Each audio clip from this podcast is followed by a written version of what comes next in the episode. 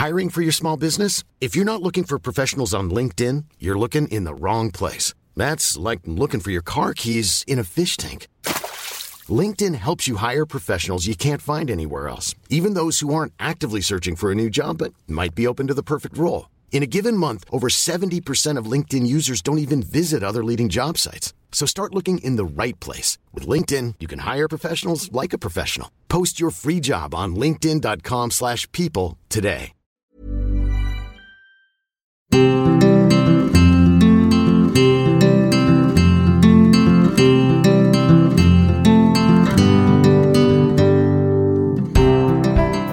Hello, I'm Alex McLaren. I'm an actor and I've worked as a communications coach since 2002.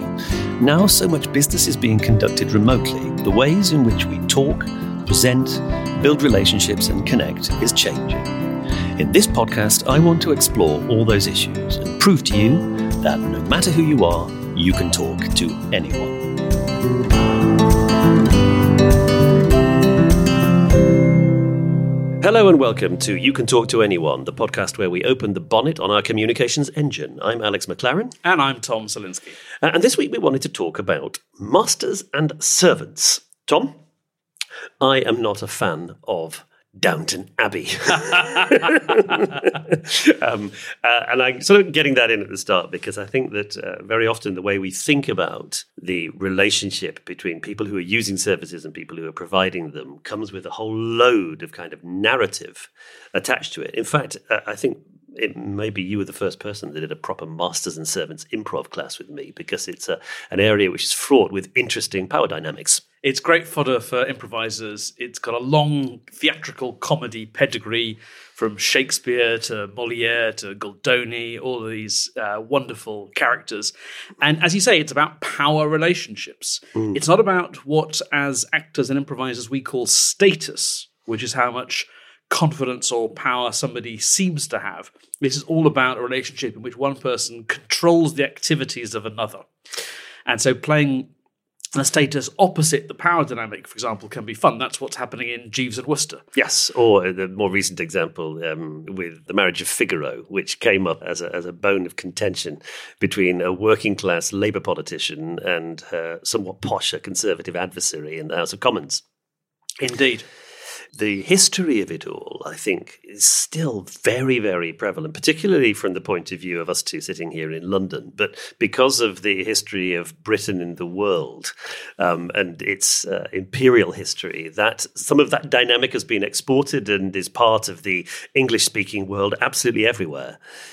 Um, and there is a, a still a, a, global fascination with the British relationship between masters and servants, which I think is part of the reason for the, the, the, fevered interest, even in something as absurd as Downton Abbey. Just for those of you who are fans of Downton, let me make it clear. Um, I don't follow it very closely, and it may be that if I watched every episode like you did, I would absolutely love it.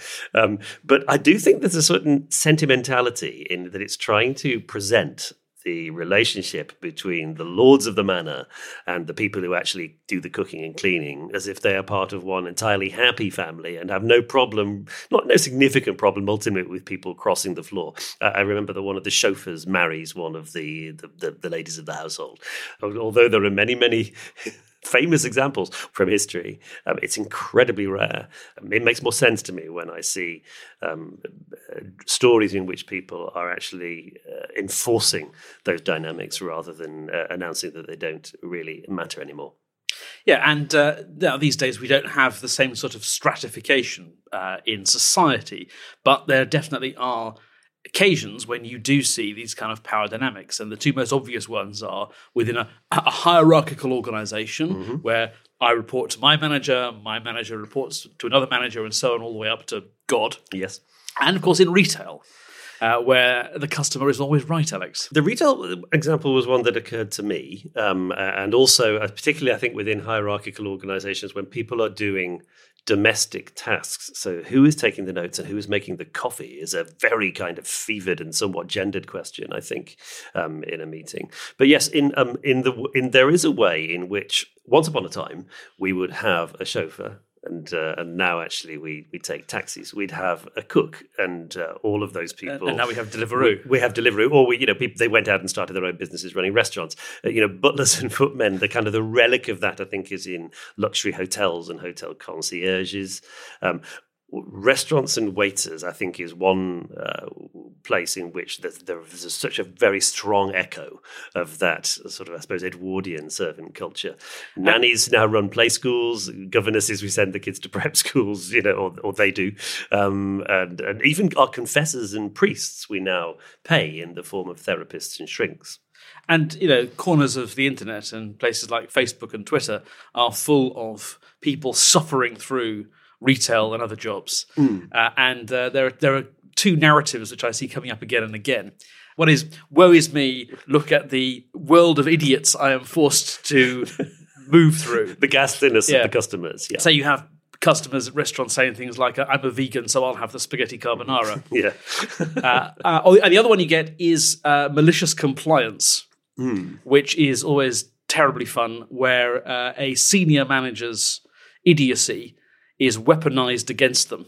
Uh, and uh, where uh, doing exactly what you're told results in catastrophe by a senior person. Yeah, yeah, yeah. So we thus exposing to a degree, I suppose, the kind of the rottenness of those power dynamics that don't have any space for imagination within yeah. them. When I think about this, I'm very conscious that one's uh, take on it may very well be influenced by one's experience.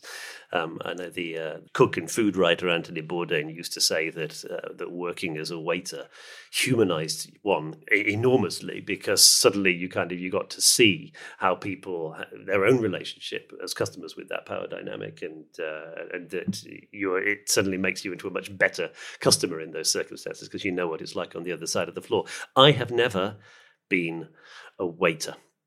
I have worked in retail, I think, which has a certain flavour of that yeah. to a degree, in which, uh, particularly, it was in bookshops, which I suppose is a kind of a, it's, it's the snotty end of retail yes. to a degree. Um, but you would see people. Um, You're unlikely to get the same sort of uh, idiot customers, although I do remember just recently hearing about a woman who came into a bookshop angrily demanding to be sold Harry Potter and the Chamber of Commerce. I'm sure it's available. but the, um, no, I mean, the, that, that element of it all, I, I remember sort of finding it was quite satisfying because because if you if you knew who wrote uh, um, Moby Dick, then you could just tell people there was something there was a certain amount of uh, sort of there's a there's a professorial dimension to people in bookshops and libraries. So the sort of the status dynamic or the power dynamic is slightly different. Um, but there was that sense sometimes of just trying to shift as many books as possible in the week before Christmas and the kind of stressed angry customers insisting on being served in front of other people. So you got a flavour really of what can happen in those service situations. You ever been a waiter, Tom? You ever done this kind of work? Or worked in pubs? That's also when you see people slowly deteriorating from seven o'clock to 12 o'clock in terms of their manners. We did used to run a show in Ealing. Do you remember? Where part yes. of the deal we yeah. got when we got that venue was we were allowed to run our own bar. uh, so it was a side hustle as yeah, performers. Over the course of mm. several weeks, I was involved in buying stock, mm. uh, getting it out of a van into a cellar, getting it out of a cellar, and getting it up behind the bar, and mm. yes, interacting with customers. Uh, so I've got a very kind of mild experience of doing that. Do you remember, Alex, mm. going to a, an extremely fancy pop up restaurant once? Uh, you rang me up uh, all excited and said that uh, your number had come up. You'd been on a waiting list to go to a pop-up restaurant run by Pierre Koffmann on the top floor of Selfridges. I do remember it, yeah. And we went and had the most fantastic meal. It, well, interestingly, this does relate to an obsession of mine, which, and of yours, in fact, which is cooking. And um, there was a, there was a famous dish that Koffmann created in the seventies, which then became famous in the eighties via Marco Pierre White, and then had been out of circulation. But Koffmann was doing it again, so I was really delighted to go and do that. But do you remember you said to me, "Where have they got this wait staff from?" Mm. because it was a pop up restaurant. Yeah. Uh, and so there wouldn't have been a team that was already in place that just you know, needed to be redirected. And you said to me, I bet they're actors. Well, how interesting. And they were. Yes. We chatted to one of them. I, I did some, uh, in fact, a very recent contract for the shop professionally was I was working with an organization that wanted to do a, a very kind of high end luxury gallery event. And they invested a lot of time and energy and cash in training those people. And what was interesting was a lot of those people came from the world of um, air hostesses. They, were they were kind of, as I'm sure you know, you know, the world of, uh, of, of international flights is massively contracted, and so quite a lot of people who were in work of having to find other things to do. There's a, I think, a dynamic that the the staff of an aeroplane of an airliner um, have to manage in that every single you know, hundreds and hundreds of people on that plane are all feeling uh, to a certain degree anxious that they might be about to die. And so yes. there's a kind of a particular emotional dynamic in that situation that they have to to, to nurture and uh, and also uh, withstand because sometimes that anxiety comes out as extreme aggression and sort of inappropriate behavior within a very confined and risky space. Yeah even if you aren't concerned you're about to die you can certainly feel claustrophobic uncomfortable bored. Yeah. Uh, and you've got nowhere else to be. So it's important that someone is prepared to be nice to you. Well, the being nice was interesting because we very famously, our generation, haven't had this experience quite so much on the orange one. uh, Stelios EasyJet. EasyJet, yes. yeah. EasyJet was the first kind of it's a bus, just get there yeah. and chill out. And then, uh, and famously, Ryanair have, have, doubled down on this on this problem and made it almost like a feature of the way they work. I think uh, when Deborah complained about something on Ryanair, they literally said, "You don't have to fly with us." exactly.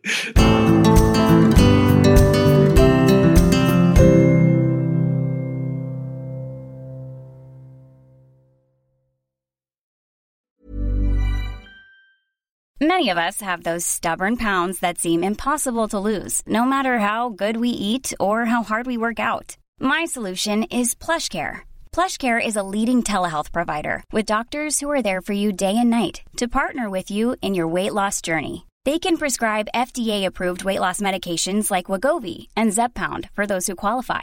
Plus, they accept most insurance plans. To get started, visit plushcare.com slash weight loss. That's plushcare.com slash weight loss. There's never been a faster or easier way to start your weight loss journey than with PlushCare PlushCare accepts most insurance plans and gives you online access to board-certified physicians who can prescribe FDA-approved weight loss medications like Wegovy and Zepbound for those who qualify.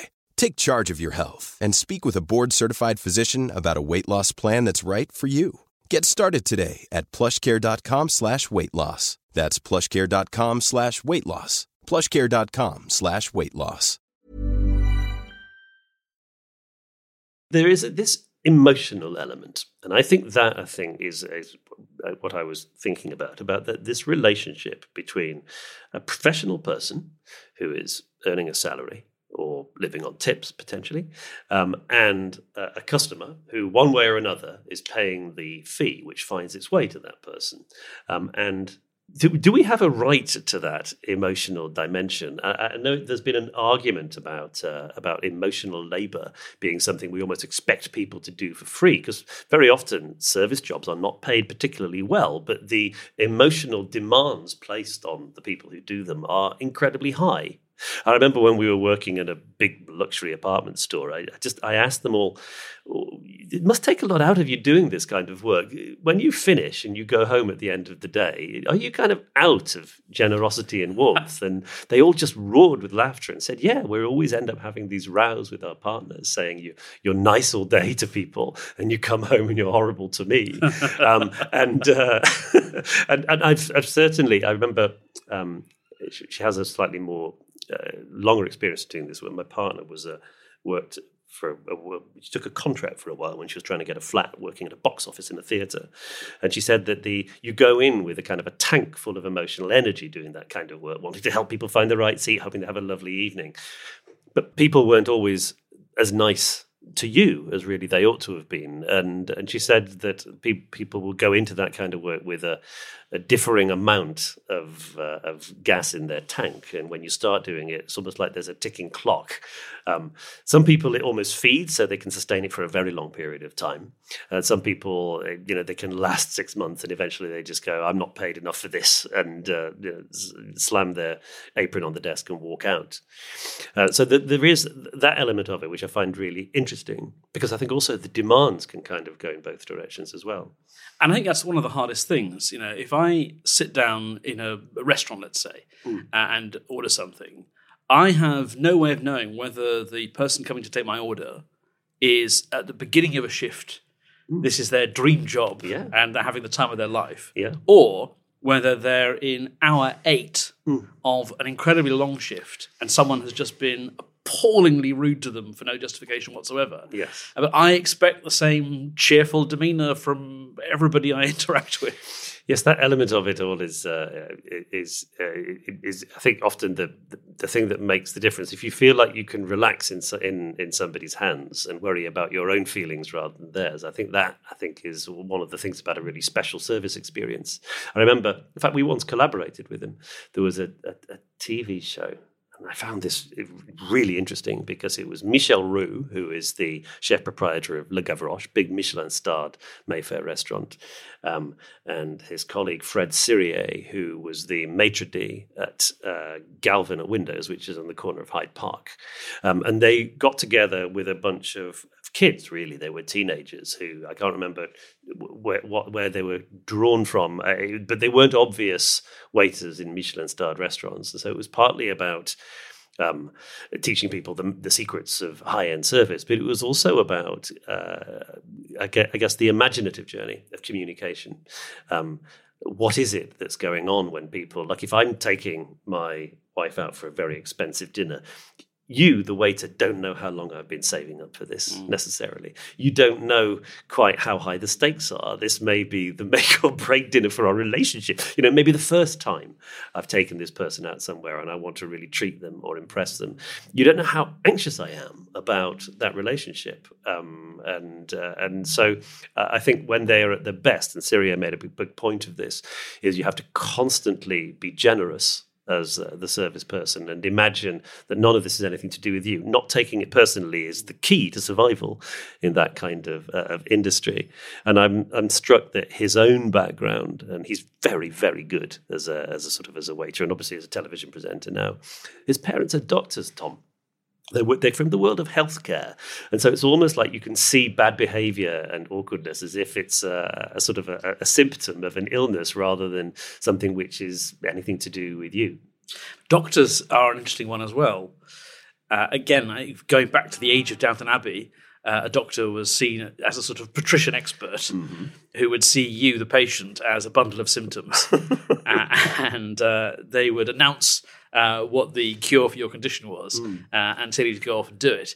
Whereas uh, these days, I think a lot of doctors are seen more as sort of um, uh, father confessors, mm. people that they can confide in, and, and, I almost people expect that kind of waiter relationship uh, to, to the doctor to uh, create a a warm and welcoming atmosphere in the consulting room. It's very striking, yeah, because of course we, particularly in the and UK, look after their emotional needs. Yes, I mean we we we we all we feel like I've paid for this already in our in my taxes yes. because I'm a British person with the National Health Service. This may of course be very different for listeners um, who are living with different health insurance circumstances.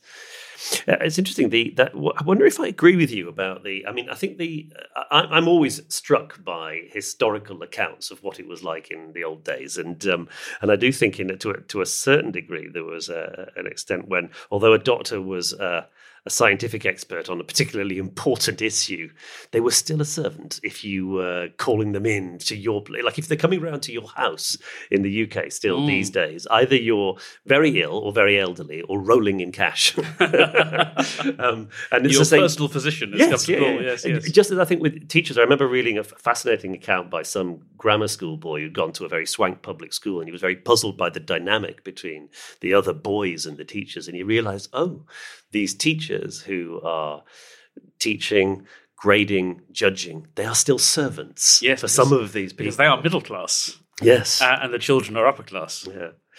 Um, one thing which I've noticed, and I won't be alone, to you, some of you will hear this, is that when I find myself taking taxis, which I don't do all the time, I find myself saying to the driver, uh, calling him mate when it's a bloke, um, and my toes curl inside my shoes. Uh, do you know what I'm? Do you, do, you do going on there? Put a little bit of like estuary spin. no, I, I, I, not, I'm on your trying to. Well. Right, think, mate. I think there's a there's a dimension that part. One reason why I'm doing that and I one reason why people do is I think I'm I'm embarrassed by the fact that I'm basically getting into my carriage and asking the and asking the coachman to drive me somewhere. And uh, th- there's something about Banging that. on the ceiling with your Well, cane. Yes, yes. sit There's- in I think there's, there's, there's a certain Top amount- hat on your lap. yeah, there's sort of inherited shame about uh, a, a, a kind of dynamic and relationship that really should be over. And when you call him mate, then you're saying uh, we're just the same. You and I. Yeah. T- tomorrow, our positions could very well be reversed. Just the other way around. Um, and of course, God, mean, as far as tomorrow is concerned, I mean, he, he may very well have to find another job because Yes. the self-driving vehicle is, uh, is is is not far off, and in some places, it's already here. That I think is really interesting because it makes me ask, well, how should we talk to each other, and what are we? uh, I mean, I guess I'm bringing something. I'm bringing something totally unnecessary to it. But that's the flip side, isn't it? Uh, there are some people for whom uh, interacting with people who are there to do a job is a source of stress and anxiety in itself. And so, as much as we've posed the question, how should people like wait staff, uh, flight attendants, and so on interact with customers? How should we interact with them? Uh, and what should we do to not be the ones who get written up in those Facebook articles? Well, I tell you, there's a there's a there's a wonderful movie which I, I'm always recommending. It is uh, it's called Archipelago. It's directed by the great Joanna Hogg. Um, so let me give you the setup. So she she makes films about very rich people, um, and she treats their emotional life as if that's worthy of attention, which I think is practically radical. I think it's really interesting. Um, so the setup is um, our hero, played by Tom Hiddleston. he, he is uh, his parents are splitting up, and so he goes to spend some time with his mother at one of the family's houses, which is I think on the Scilly Isles. Um, and one of the things he is because he's a young man, kind of like having some sort of identity crisis. He, he wants to make friends with the housekeeper, and there is scene after scene which is sort of toe-curlingly embarrassing because his mother simply wants the housekeeper to bring the soup in and shove off back to her perfectly comfortable flat somewhere else in the building. But he wants her to sit down at the table and have dinner. Um, and so I think there is, in, in some ways, although I think he's seeing himself as uh, as reaching out across boundaries and being and trying to shatter something which shouldn't exist, he's actually creating an enormous amount of stress for that person. And I think that uh, uh, we should always be absolutely civil to anybody who's providing a service to Yeah. us. Um, but I was just thinking, what what would be the right way to talk to that person under those circumstances? And I think what's most important is they are professionals. Mm. The reason they withdrew from these smart houses in the 20s and 30s when there was a great economic shift is that it was kind of embarrassing to be sort of living in a domestic circumstance with this strange power dynamic in which you weren't really master of your own space. And so let's go and start a laundry and you can bring your linen to us rather than me in the basement running things through a mangle. Let's start a restaurant um, and you can come out in the evenings if you live in cities. Um, and there is actually, there's some, there is much, much more dignity to that. And so I think if you were looking for what, however you speak to people providing services, the most important thing is to pay them properly and to repeat book and, and also tip generously. I think that's something which is uh, often neglected by by British people, possibly as a kind of as a legacy of saying, no, this is the way things ought to be. I don't need to pay for this as well. Yeah. Um, thanks very much for joining in. If you've got any experiences from either side of the service divide, please do get in touch and, uh, and let us know what they are. Um, if you're interested in coming and working with your people on some of these questions, we'd love to come and run a workshop. Get in touch with me on alex at the hyphen spontaneity hyphen shop.com. Uh, or you can hit us up on Twitter at Spontaneity Shop, or I'm at Tom Salinsky. Uh, and uh, yes, we'd love to hear from you if you've got any tales either of woe or of uh, stunning success, uh, either as the ideal customer or as the perfect service provider. Thanks very much for listening and goodbye. Goodbye for now. You have been listening to You Can Talk to Anyone with Alex McLaren and Tom Salinsky. The producer for The Spontaneity Shop was Tom Salinsky. You Can Talk to Anyone is distributed exclusively by ACAST.